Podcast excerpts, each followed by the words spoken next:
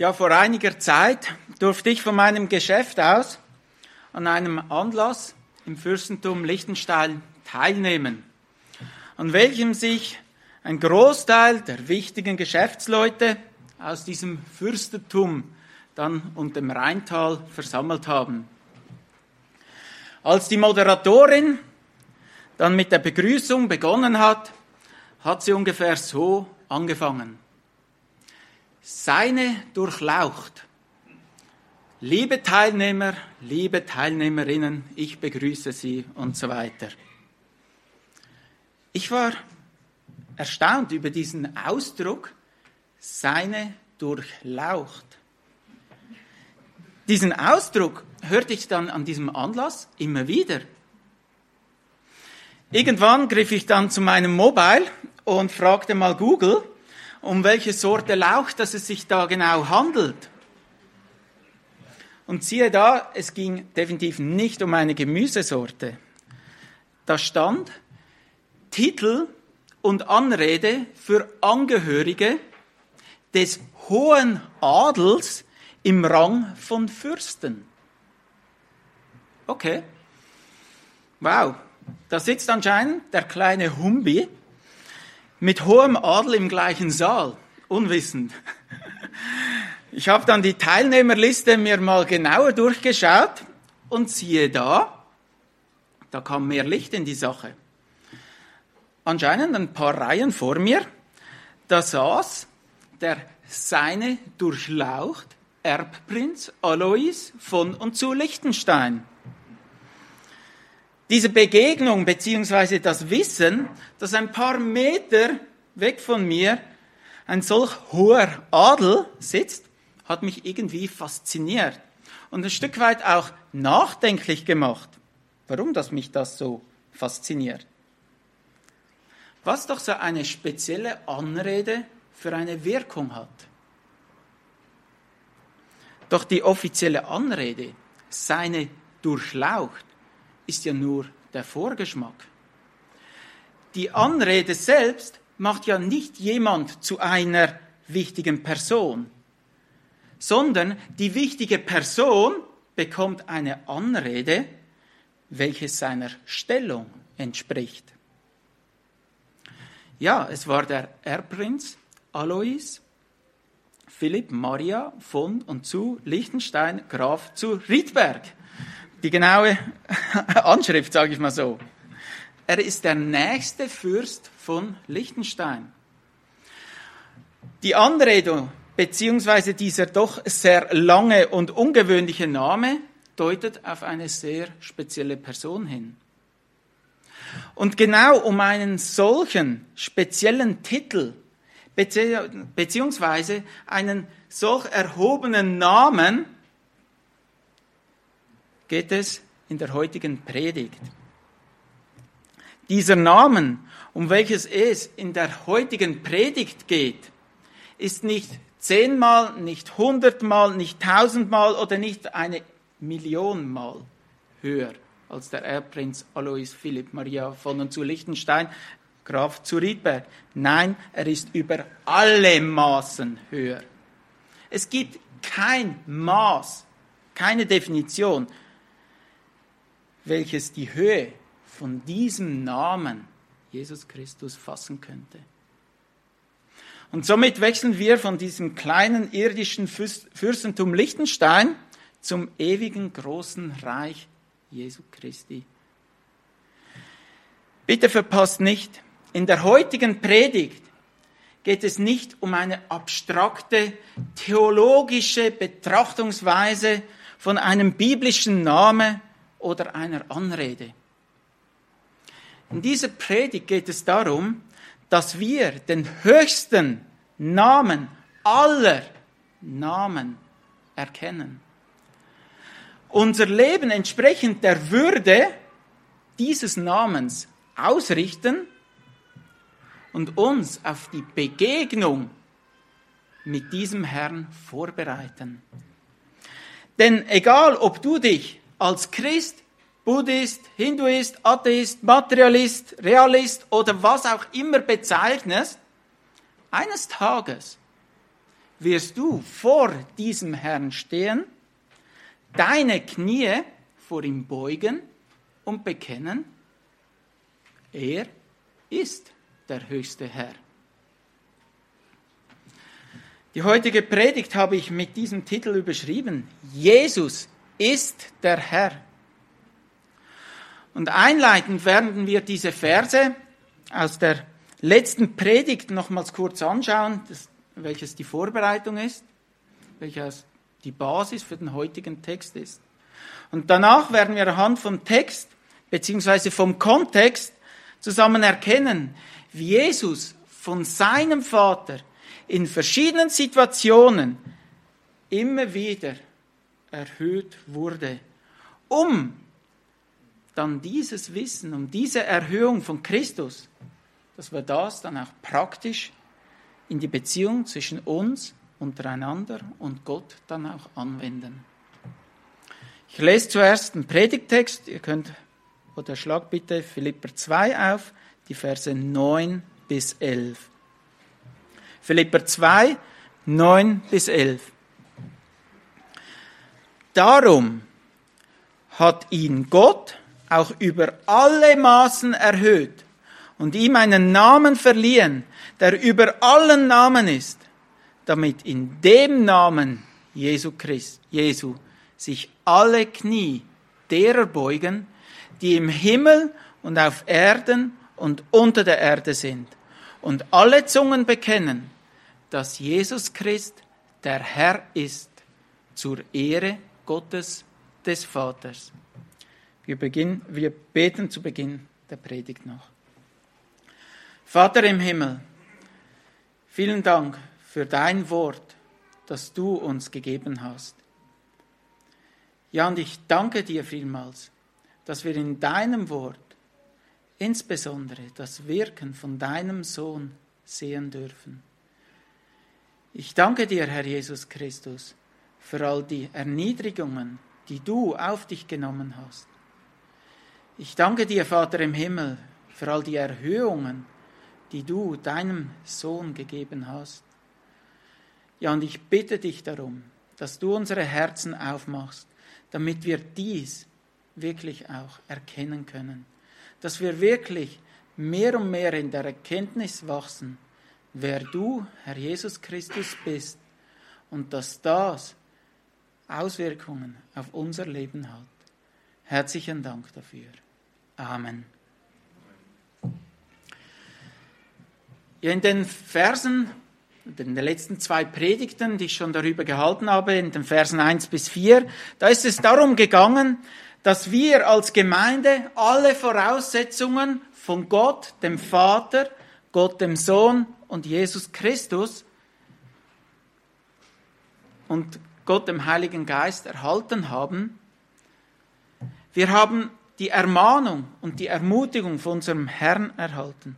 Wir haben Gottes Liebe in unseren Herzen bekommen. Wir haben durch Gott Herzlichkeit und Erbarmen sind uns wieder erfahren und Erbarmung haben wir bekommen. Und da wir als Gemeinde nun diese Voraussetzungen haben, darum sollen wir Jesus zur Freude eines Sinnes sein und bleiben die gleiche selbst- und bedingungslose Liebe lieben, wie sie uns Jesus vorgezeigt hat, in Harmonie zusammen dasselbe Ziel vor Augen haben und nichts aus Selbstsucht oder nichtigem Ehrgeiz zu tun. Und somit in Demut den Nächsten höher achten als mich selbst. In den darauffolgenden Versen, in der letzten Predigt, haben wir dann die Verse 5 bis 8 zusammen angeschaut. Und da nimmt Paulus das ultimative Vorbild, Jesus Christus, und zeigt auf, welche drei Gesinnungen Jesus Christus in seinem Dienst angetrieben haben. Und zwar sind es, ist es die Unterordnung, ist es der Gehorsam und die Demut. Mittels dieser Dienstgesinnung, nennen wir es mal so, erfüllte er den Willen seines Vaters und, und starb schlussendlich als stellvertretendes, würdiges Opfer am Kreuz. Doch dort am Kreuz, da war nicht das Ende, sonst wären wir alle auf ewig verloren. So wie sich Christus in seinem Dienst hier auf der Erde Schritt für Schritt bis an den stellvertretenden Tod erniedrigt hat, so erhöht ihn nun seinen Vater Schritt für Schritt und lässt ihn zur vollen Ehre kommen. Doch wie geschah jetzt diese Erhöhung von Jesus Christus? Das wollen wir in verschiedenen Punkten an, äh, zusammen anschauen. Und der erste Punkt ist, Gott erhört Jesu durch die Auferstehung. Also der erste Punkt, Gott erhört Jesu durch die Auferstehung. Nachdem Jesus stellvertretend als ganz Gott und als ganz Mensch am Kreuz starb, erreichte seine Erniedrigung seinen Tiefpunkt. Obwohl das Alte Testament angekündigt hat und Jesus unmittelbar voraussagte, dass er sterben muss und aber nachher auch wieder auferstehen wird, waren seine Jünger entmutigt und verzweifelt. Doch am dritten Tag nach seinem Tod beginnt die Erhöhung von Christus durch seine leibliche Auferstehung. Matthäus möchte ich die Verse äh, Matthäus 28 möchte ich die Verse 1 bis 7 lesen.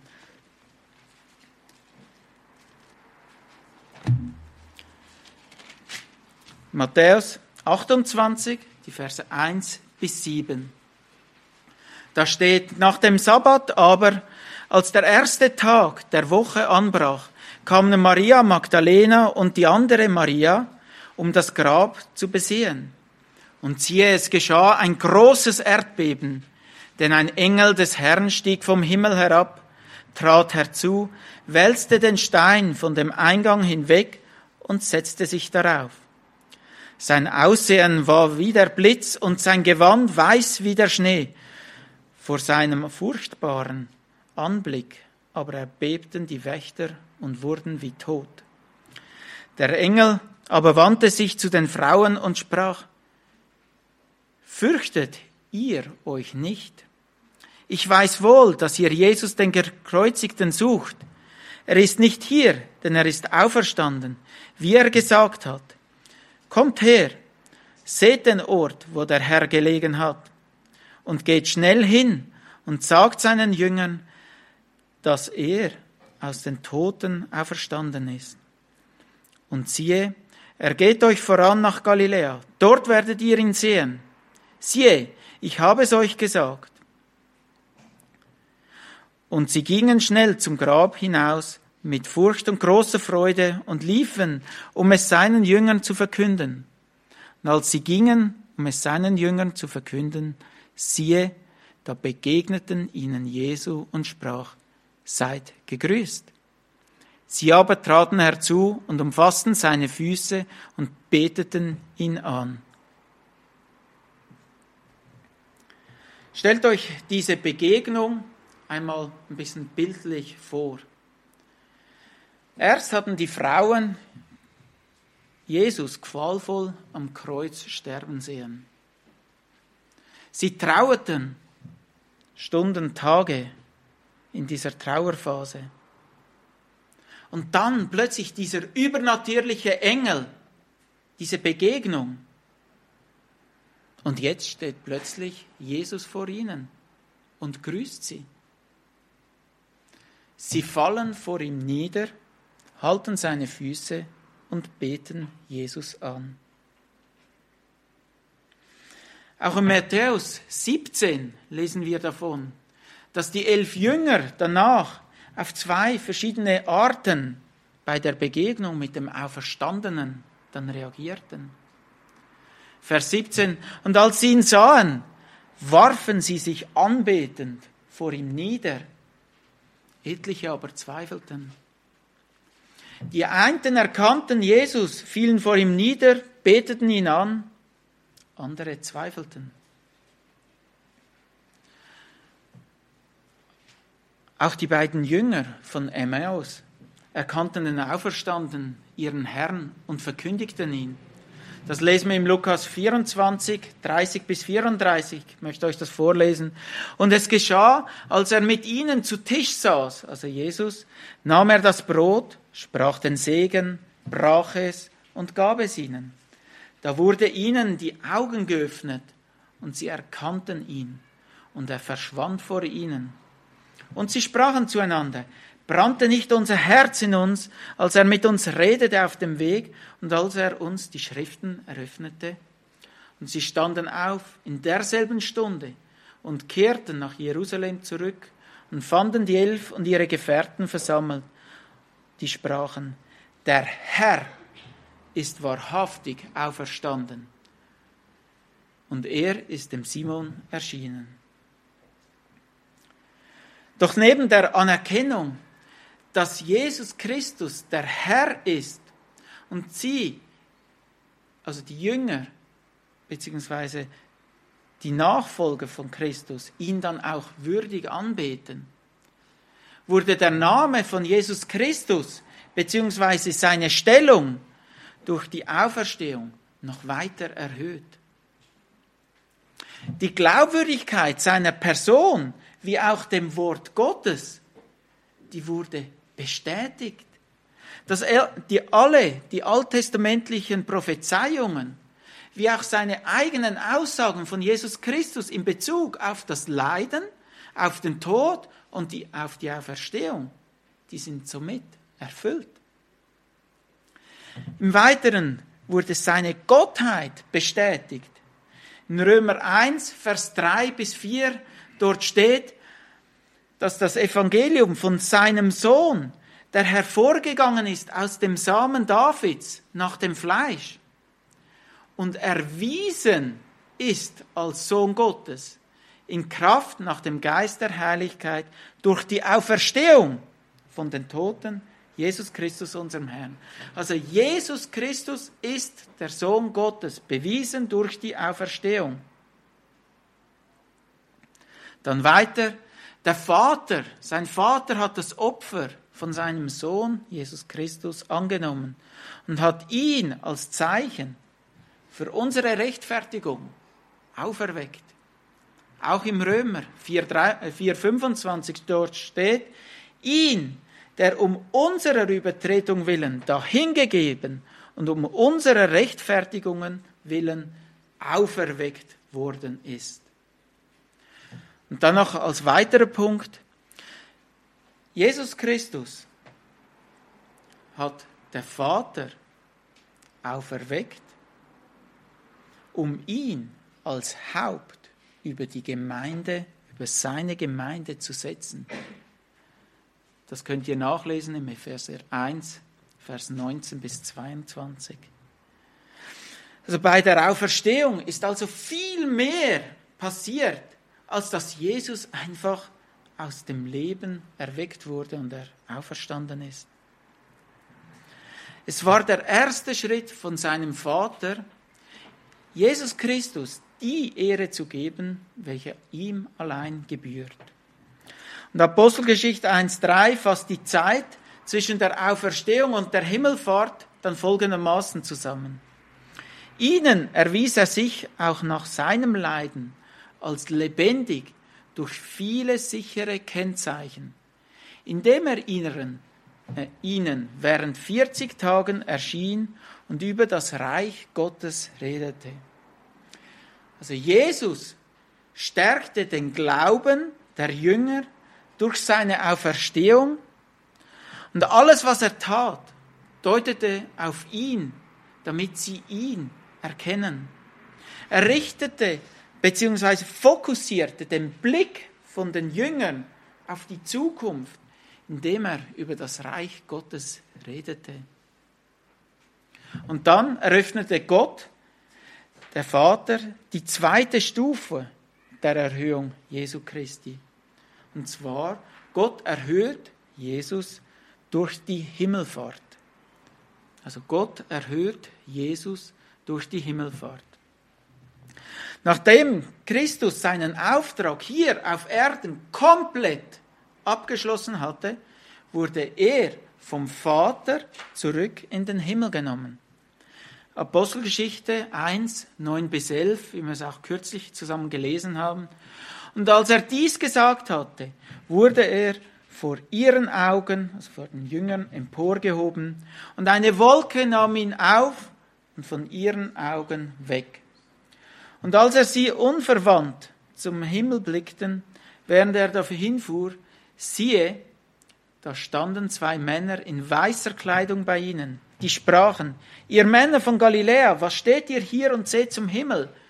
Dieser Jesus, der von euch weg in den Himmel aufgenommen worden ist, wird in derselben Weise zurückkommen oder wiederkommen, wie ihr ihn habt in den Himmel auffahren sehen. Jesus hat den Willen seines Vaters getan. Der Auftrag ist abgeschlossen. Die Schuld wurde durch Jesus am Kreuz bezahlt. Jesus wurde durch Gott auferweckt und jetzt geht er als reiner und heiliger Sohn Gottes wieder zurück zu seinem Vater. Doch dort erfolgt gleich die nächste Erhöhung von Christus. Das ist dann im dritten Punkt. Gott erhöht Jesus durch seinen Platz zur Rechten Gottes.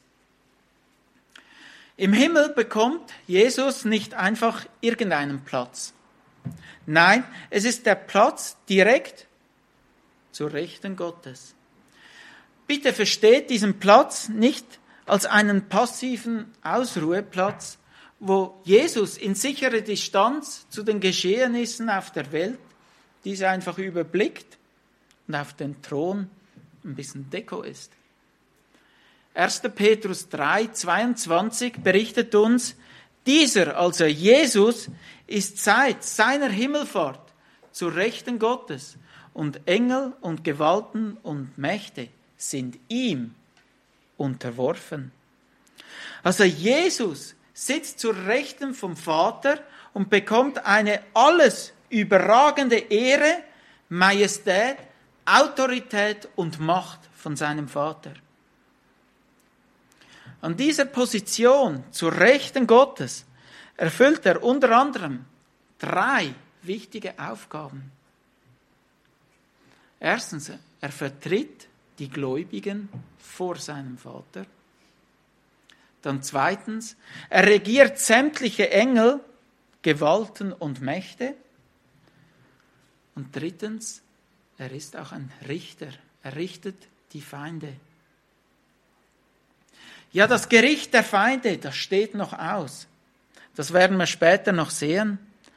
Jedoch steht Jesus als Hohepriester und als Sachwalter schon jetzt zwischen Gott und uns. Er steht dort dazwischen.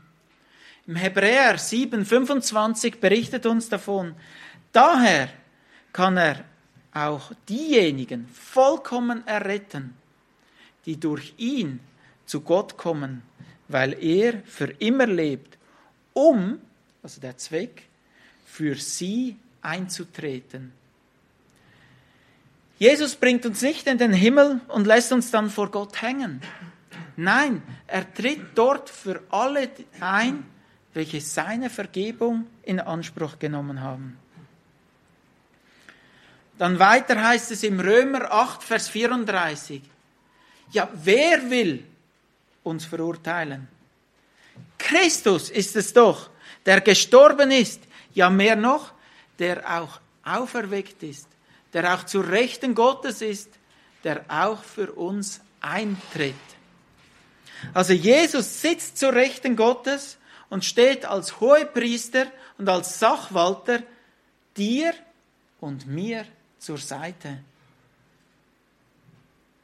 Anhand von der Begebenheit von, vom Märtyrer Stephanus wissen wir, dass währenddem die, die geistliche Elite vor, Mut, vor Wut schnaubte und Stephanus töten wollte, dass Stephanus für kurze Zeit den Blick in den Himmel eröffnet wurde. Lesen wir im Apostelgeschichte 7, Vers 55 bis 56. Er aber, also Stephanus, voll Heiligen Geistes, blickte zum Himmel empor und sah die Herrlichkeit Gottes und Jesus zu Rechten Gottes stehen. Und er sprach, siehe, ich sehe den Himmel offen und den Sohn des Menschen zu Rechten Gottes stehen. Hier sitzt Jesus nicht zu Rechten Gottes. Nein, er steht zu Rechten Gottes. Jesus sieht, weiß und setzt sich für die Seinen ein.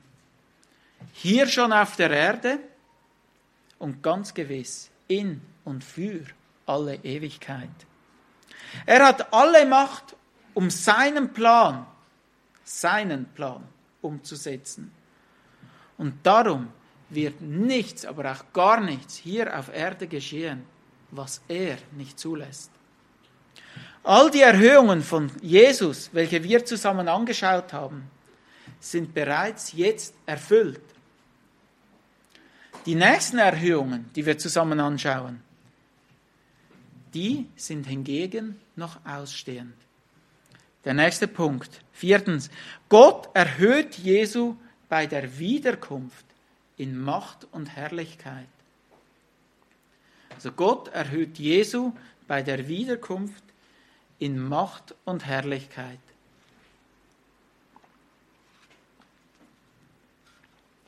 Ja, das nächste heilsrelevante Ereignis für uns wird die Entrückung sein. Schlag mal 1. Thessalonicher 4, Vers 15 bis 18 auf. Dort ermutigt Paulus und tröstet er die Gemeinde. 1. Thessalonicher 4, Vers 15 bis 18.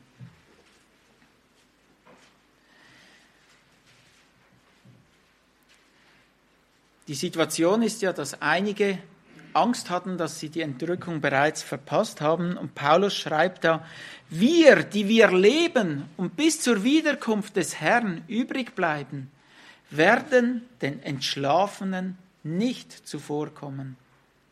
Denn der Herr selbst wird, wenn der Befehl ergeht und die Stimme des Erzengels und die Posaune Gottes erschallt, vom Himmel herabkommen und die Toten in Christus werden zuerst auferstehen.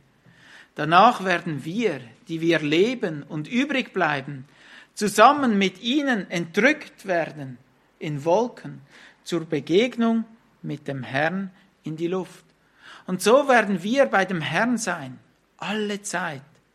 So tröstet nun einander mit diesen Worten. Ja, Jesus wird die ehrenvolle Aufgabe haben, seine Braut, die Gemeinde, bestehend aus den bereits Gestorbenen und allen Lebendigen, gemeinsam zu sich zu holen. Er wird sie dann zu sich selbst in den Himmel bringen. Es ist seine Gemeinde. Gott hat ihm jeden einzelnen Menschen dieser Gemeinde anvertraut. Jesus hat mit seinem eigenen Blut stellvertretend für diese Menschen bezahlt. Und dann ist jetzt der große Tag, bei dem Jesus diese wunderbare Braut zu sich in den Himmel nimmt.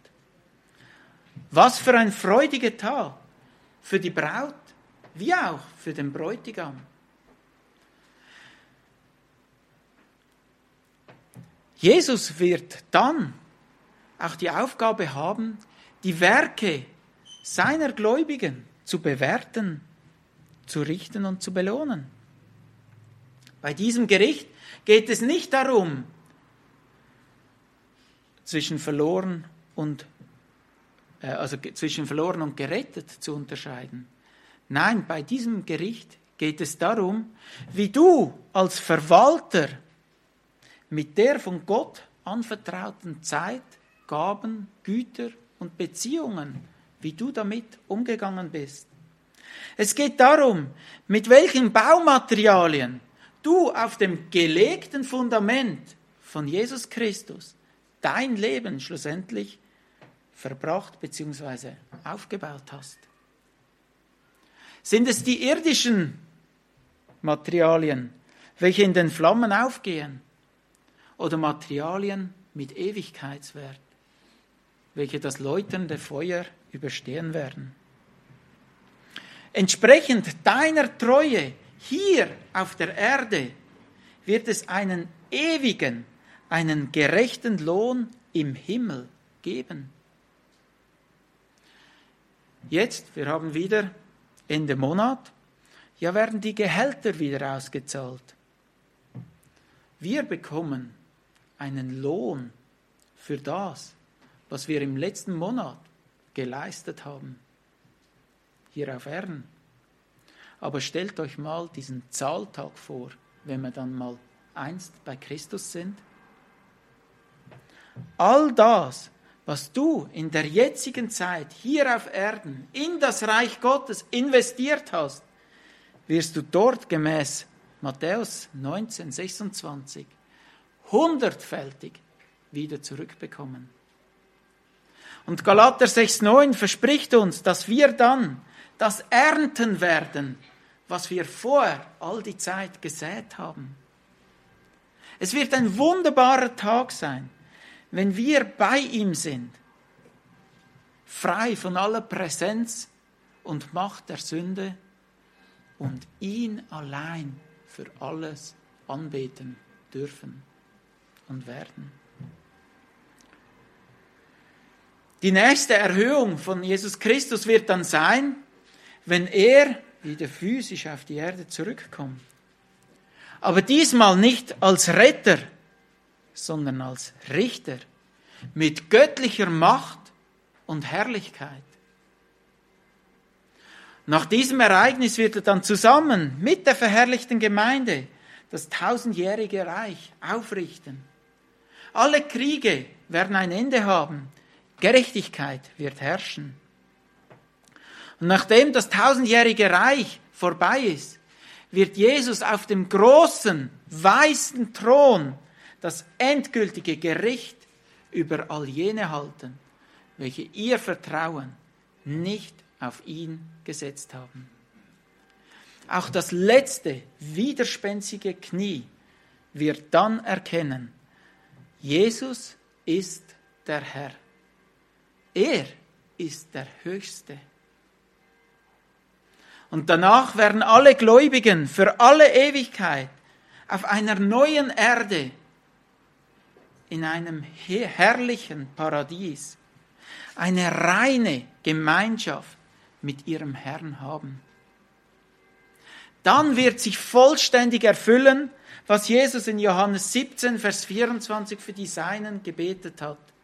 Vater, ich will, dass wo ich bin, auch die bei mir seien, die du mir gegeben hast, damit sie meine Herrlichkeit sehen, die du mir gegeben hast, denn du hast mich geliebt vor Grundlegung der Welt. Jesu Erhöhung wird dann zu diesem Zeitpunkt dann abgeschlossen sein, wenn die Gerechtigkeit wiederhergestellt ist, wenn sein Volk wiederum bei ihm versammelt ist und eine ewige, ungetrübte Gemeinschaft mit ihm genießt. Offenbarung 21, die Verse 22 bis 27, die beschreiben dies dann so. Und einen Tempel sah ich, nicht in ihr, denn der Herr, Gott der Allmächtige, ist ihr Tempel und das Lamm. Und die Stadt bedarf nicht der Sonne, noch des Mondes, dass sie in ihr scheinen. Denn die Herrlichkeit Gottes erleuchtet sie und ihre Leuchte ist das Lamm. Und die Heidenvölker, die gerettet werden, werden in ihrem Licht wandeln. Und die Könige der Erde werden ihre Herrlichkeit und ihre Ehre in sie bringen.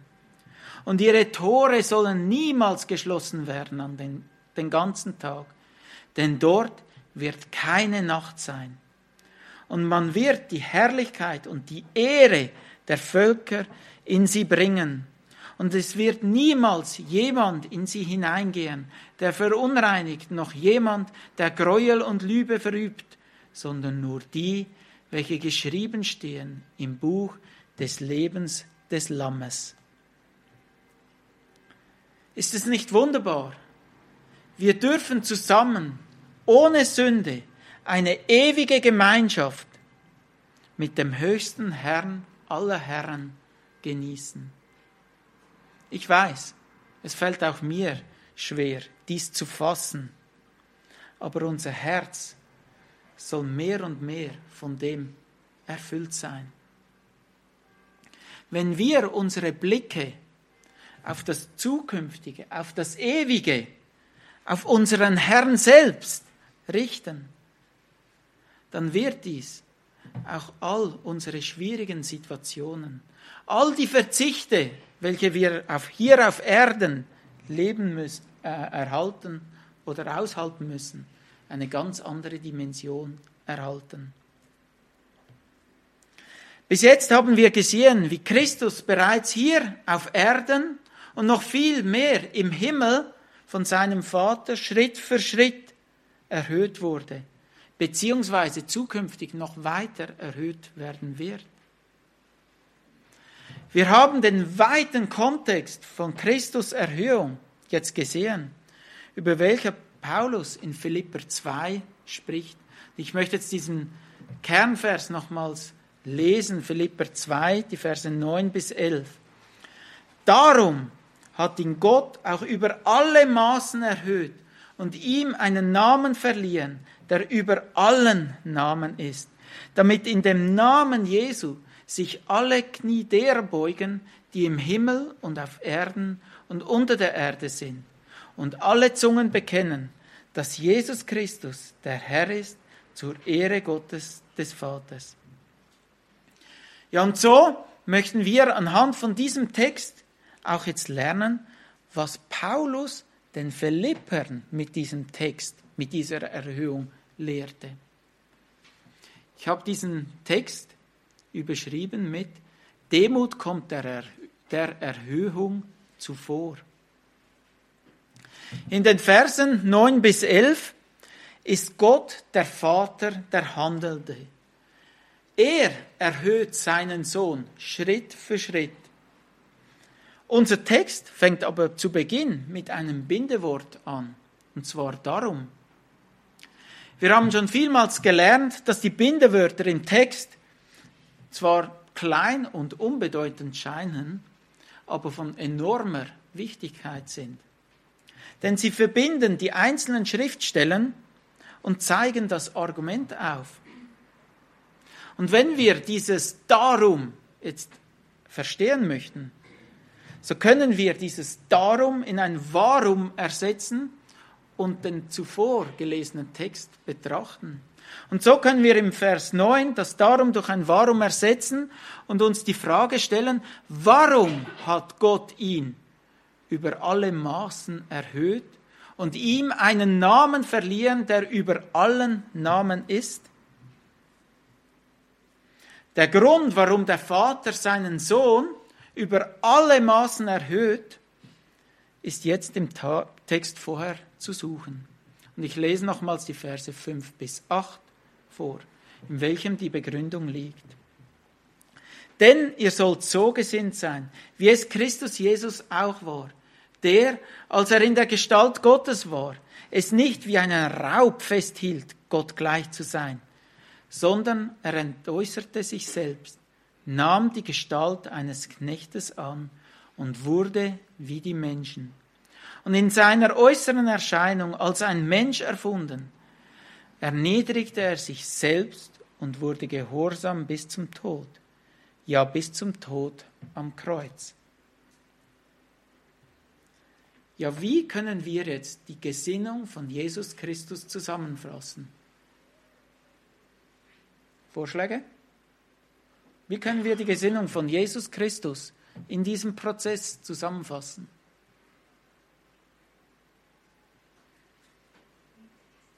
Lauter? Demut? Weitere Punkte? Oder wie hat sich diese Demut auch gezeigt?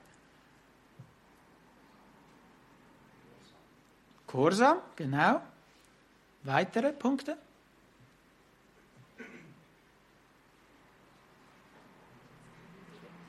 Erniederung? Entschuldigung, nochmals? Entäußerung, ja. Das sind die Punkte Demut, Unterordnung, Selbstlosigkeit, Gehorsam oder wie sie ihr auch immer umschrieben habt. Es sind diese Punkte der Demut. Und wer hatte jetzt, wer war der Handelnde in diesen Versen? Jesus, genau richtig. Jesus selbst war der Handelnde. Also Jesu Gesinnung war darauf fokussiert, dass er den Vater durch die Ausführung des Auftrages ehrte. Und für das verzichtete er auf all seine Vorrechte.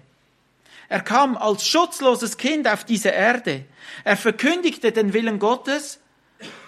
Er wurde dafür von seinem Volk abgelehnt, geschlagen, gekreuzigt. Er starb als Gerechter, beladen mit aller Schuld der Welt, stellvertretend für dich und für mich am Kreuz. Und nahm so Gottes Zorn auf sich, bezahlte deine Schuld und gab dir seine Gerechtigkeit. Weil Christus eine solch demütige Gesinnung hatte, diese Taten vollbrachte, darum erhöht ihn Gott dem Vater ab dem Vers 9. Der Weg, um ein brauchbares Werkzeug in Gottes Reich zu sein oder zu werden, geht über die demütige Gesinnung von Jesus Christus. Nochmals persönlicher. Damit du ein brauchbares Werkzeug in Gottes Reich sein kannst, benötigst du die demütige Gesinnung von Christus. Doch was steht dieser Demut im Weg? Der Demut oder der, ähm, wie soll ich sagen, der Demut entgegen steht der Stolz bzw. unser Hochmut. Der Stolze bzw. der Hochmütige, der steht, stellt sich selbst in den Mittelpunkt und vertraut auf seine eigene Stärke und lässt sich nichts von anderen sagen. Eine stolze Person hat eine viel zu hohe Sicht von sich selbst. Er sieht das Problem generell immer beim Verhalten von den anderen beziehungsweise bei den Umständen. Bei einer stolzen Person kann die Ehe, die Familie, die Arbeit und welche Beziehungen auch immer so etwas wie im Argen liegen. Doch er sieht niemals sein eigenes Problem. Denn der Stolz im Herz, der verzerrt die ganze Wahrnehmung. Sprüch 16, Vers 5 wart uns davor, dass das stolze Herz oder das stolze Herzen den Herrn anwidern und dass es gewiss Konsequenzen haben wird. Dort steht, alle stolzen Herzen sind dem Herrn ein Gräuel. Die Hand drauf, sie bleiben nicht ungestraft. Aber auch Petrus fordert in 1. Petrus 5,5 zur Demut auf. Denn beides, die Demut wie der Stolz, wird eine direkte Folge haben. Ihr alle sollt euch gegenseitig unterordnen und mit Demut bekleiden. Denn Gott widersteht den Hochmütigen, den Demütigen aber gibt er Gnade. Und so bekräftigt auch David im bekannten Psalm 119, Vers 67, Ehe ich gedemütigt wurde, irrte ich. Nun aber befolge ich dein Wort. Mit dieser Krankheit sind wir alle befallen. Und David litt unter derselben Krankheit wie wir. Er war stolz. Er fällte aufgrund seiner stolzen Gesinnung falsche Entscheidungen und ging folglich auch falsche Wege. Gott musste ihn demütigen, damit er ihn wieder gebrauchen konnte. Und in dieser Schule von dieser Demütigung lernte er ganz neu wieder auf Gottes Wort zu hören. Zurück zu Jesus. Jesus selbst, er lebte in absoluter Übereinstimmung mit Gottes Wort. In der Gesinnung wie auch in den Taten. Und darum ist Jesus Christus auch dieses Vorbild Nummer eins, welches Paulus den Philippen vorstellt. Weil Christus sich also so selbst gedemütigt hatte, gehorsam war und in Unterordnung gegenüber seinem Vater lebte, darum hat er ihn jetzt nun über alle Maßen erhöht. Bildlich gesprochen, es gibt kein Maß, welches die Erhöhung Christi überhaupt erfassen kann. All die Erhöhungen Christi bei der Auferstehung, bei der Himmelfahrt, beim Sitzen zu Rechten Gottes, bei der Entrückung seiner Gemeinde, beim Gericht, beim tausendjährigen Reich, dem Endgericht und bei der neuen Erde. All diese Dinge, welche ich in der Predigt angeschnitten habe und versucht habe, euch ein bisschen aufzuzeigen, ähneln aufgrund meiner Begrenztheit eher einer technischen Beschreibung von einem Datenblatt, von einem technischen Datenblatt. Seine Erhöhung und die damit verbundene Ereignisse werden um Dimensionen eindrücklicher und gewaltiger sein, als dass wir es jemals wiedergeben können.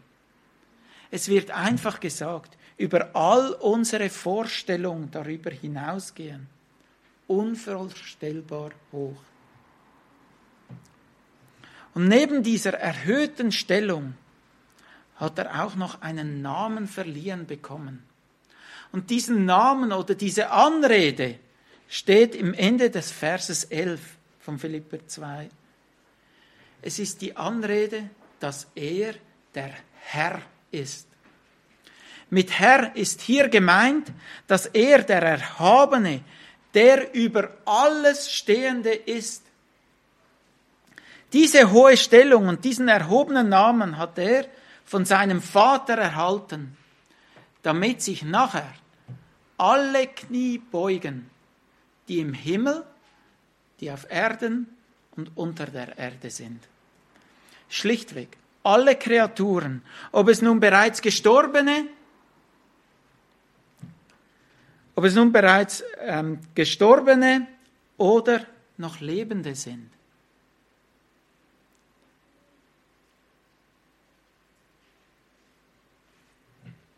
Entschuldigung.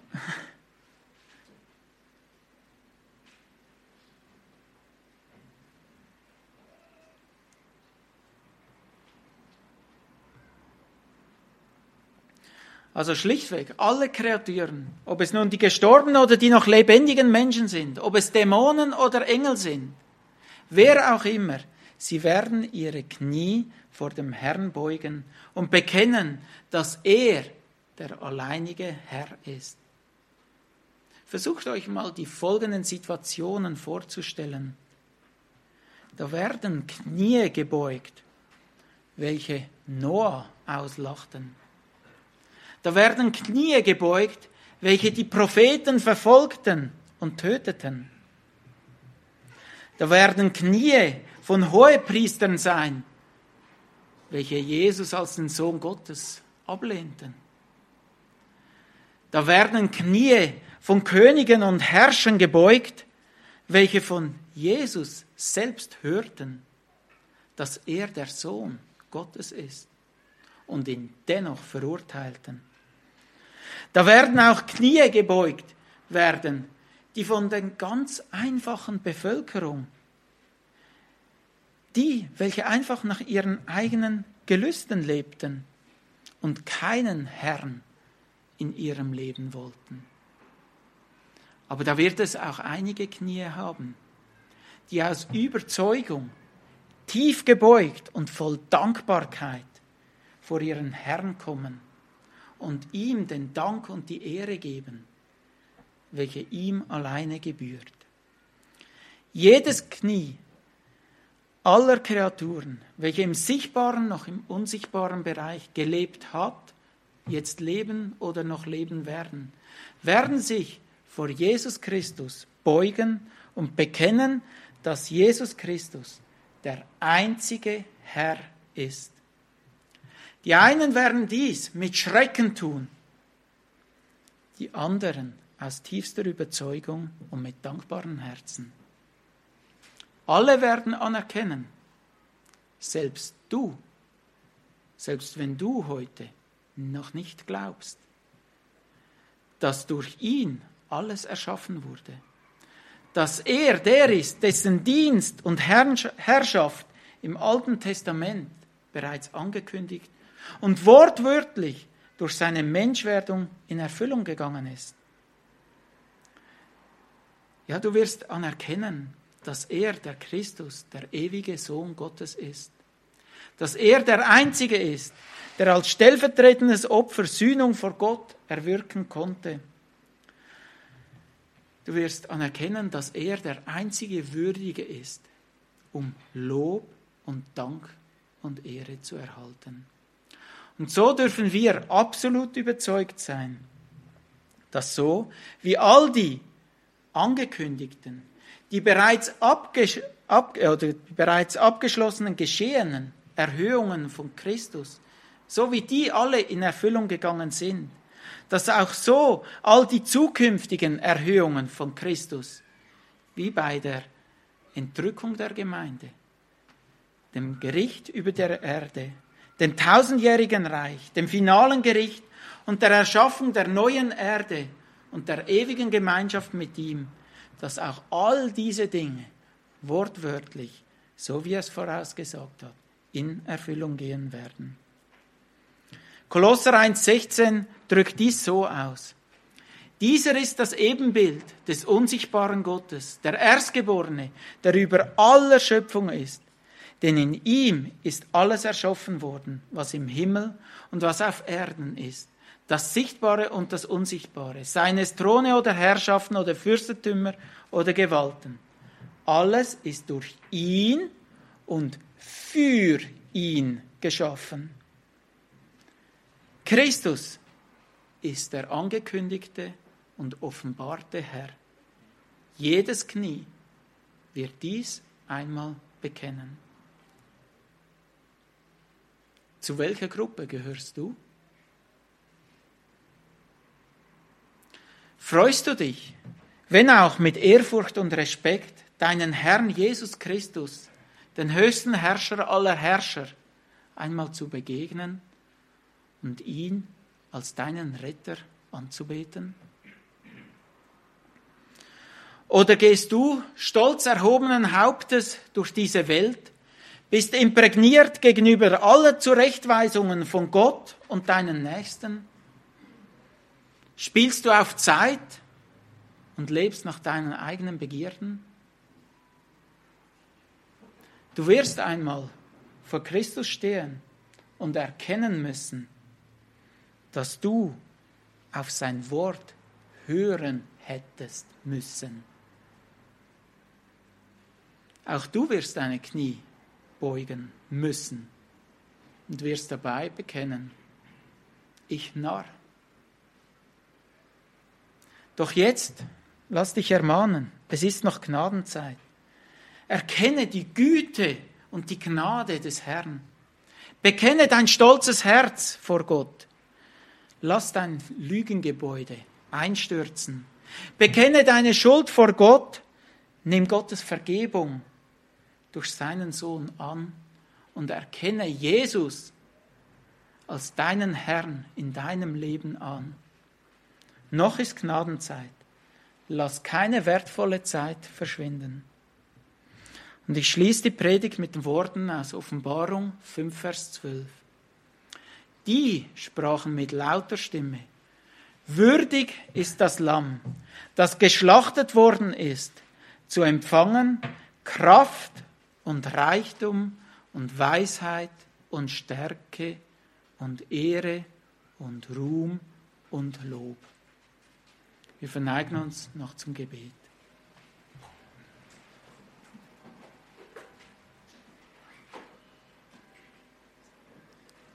Herr Jesus Christus, jedes Knie wird sich einmal vor dir beugen. Du bist der Herr, du bist der, welcher im Alten Testament angekündigt wurde. Du bist der, welcher schon von vor den Zeiten von Gott mit dem, An, äh, mit dem Auftrag anvertraut wurdest, dass du als stellvertretendes Opfer als ganz Gott und als ganz Mensch am Kreuz sterben wirst, damit du deine Gemeinde, damit du deine anvertrauten Personen retten kannst, damit du sie in ewiger Gemeinschaft einmal bei dir hast. Herr Jesus Christus, ich danke dir für die demütige Gesinnung, die du vorgelebt hast. Du hast nicht auf deine Vorrechte gepocht. Du hast den Auftrag deines Vaters umgesetzt, selbst als es dich dein Leben kostete. Du hast auf alle Vorrechte verzichtet und bist um Gottes Willen und um, Lieb und um der Liebe für dein Volk an das Kreuz gegangen und hast dich demütigen lassen. Ja, und Vater im Himmel, ich danke dir, dass du deinen Sohn auferweckt hast. Du hast ihn aufgenommen in den Himmel. Du hast ihm einen Platz gegeben zur Rechten von dir. Du hast ihn über alle Maßen einen Namen gegeben, der über allem ist. Und auch all die zukünftigen Erhöhungen, die noch ausstehen, du wirst ihm die Ehre geben, die ihm gebührt. Und alles wird so geschehen, wie es du vorausgesagt hast. Und wir können es nicht in Worte fassen. Wir möchten zu deiner Ehre leben. Wir möchten dir, dich anbeten. Wir möchten mit unserem Leben dir zur Ehre dienen. Und wir möchten auf deine Gnade bauen, denn wir wissen, aus uns heraus können wir es nicht tun. Aber du hast uns deine Gnade deine Verheißungen, deine, all dein, deine Gaben uns verheißen. Und da wissen wir, dass wir zugerüstet sind, um um deiner Ehre willen zu leben. Ja, und Vater im Himmel, ich möchte bitten, dass all die, die ihr Knie jetzt noch nicht vor dir gebeugt haben, weil sie dir nicht vertrauen, weil sie, weil sie nicht vertrauen, dass das, was in der Schrift steht, wahr ist, dass sie doch ihren Stand erkennen und dass sie umkehren mögen. Magst du sie aufrufen, magst du sie zu dir umkehren lassen, damit sie ihr Leben in deinem Sinn leben dürfen und zu deiner Ehre ihr Leben, ihre Zeit, all das, was sie von dir anvertraut bekommen haben, zu deiner Ehre einsetzen dürfen. Herzlichen Dank. Ja, wir möchten dich anbeten, möchten uns freuen für diesen Tag, wenn wir eines Tages vor dir stehen und dich erkennen, wie du wirklich bist, ungetrübt von aller Schuld und voller Dank in unseren Herzen, dich verherrlichen dürfen. Herzlichen Dank dafür. Amen.